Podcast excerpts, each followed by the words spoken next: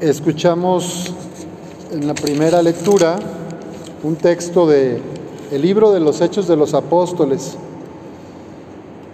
Un hombre lisiado de nacimiento a quien diariamente llevaban ante la puerta la hermosa para que pidiera limosna a los que entraban al templo. Al ver a Pedro y a Juan, cuando entraban al templo, les pidió limosna. Y Pedro le dijo, míranos, como diciendo, pues no somos ricos, no somos dueños del pueblo, no somos empresarios, no somos los políticos de turno, somos unos simples peregrinos, pescadores, campesinos. El hombre se quedó mirándolos en espera de que le dieran algo. Entonces Pedro le dijo, no tengo ni oro ni plata, pero te voy a dar lo que tengo. En el nombre de Jesucristo Nazareno, levántate y camina. Y tomándolo de la mano, lo incorporó. Al instante sus pies y sus tobillos adquirieron firmeza. De un salto se puso en pie, empezó a andar y entró con ellos al templo caminando, saltando y alabando a Dios. Todos en el pueblo quedaron llenos de miedo cuando vieron que era el mismo que pedía limosna toda la vida y no salían de su asombro por lo que había sucedido.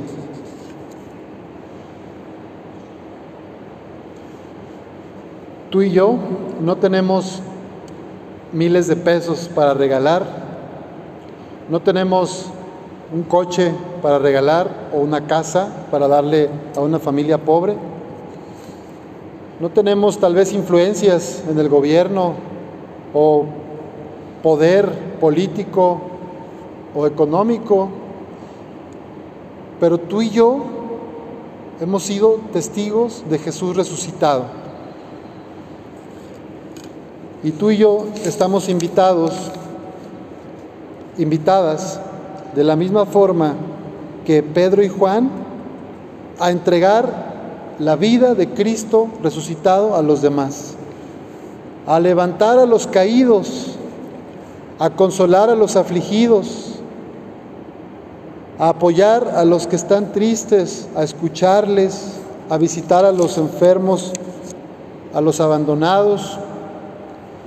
No los vamos a resolver sus problemas económicos, no les vamos a pagar la renta que deben del departamento de la casa, pero sí podemos ofrecerles nuestro corazón. Y eso tiene mucha más fuerza que cualquier apoyo económico. Claro, si tienes la posibilidad de dar algo material a alguien, en vez de que se quede en tu casa o se eche a perder, pues mejor entregarlo a quien más lo necesita. Está bien hacer obras de caridad. Es bueno dar también algo material, alimentos o ropa. A los migrantes nos hace mucha falta para los migrantes ropa a veces. Pero probablemente en estos tiempos tan duros, ahorita lo que más necesita nuestra comunidad es alguien que escuche, es alguien que comprenda, es alguien que sepa escucharme, que no me juzgue, que no me critique, que no me condene, alguien con quien yo me pueda desahogar y que sienta que me está entendiendo.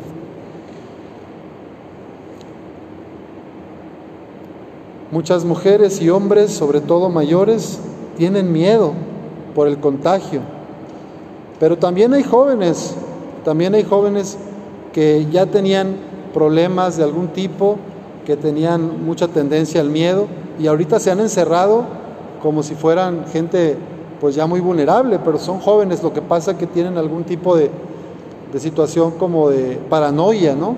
Entonces, identifiquen en su familia y en sus vecinos, siempre hay alguien que tiene problemas y que tiene muchos miedos y que no sabe cómo poderse liberar de esos miedos.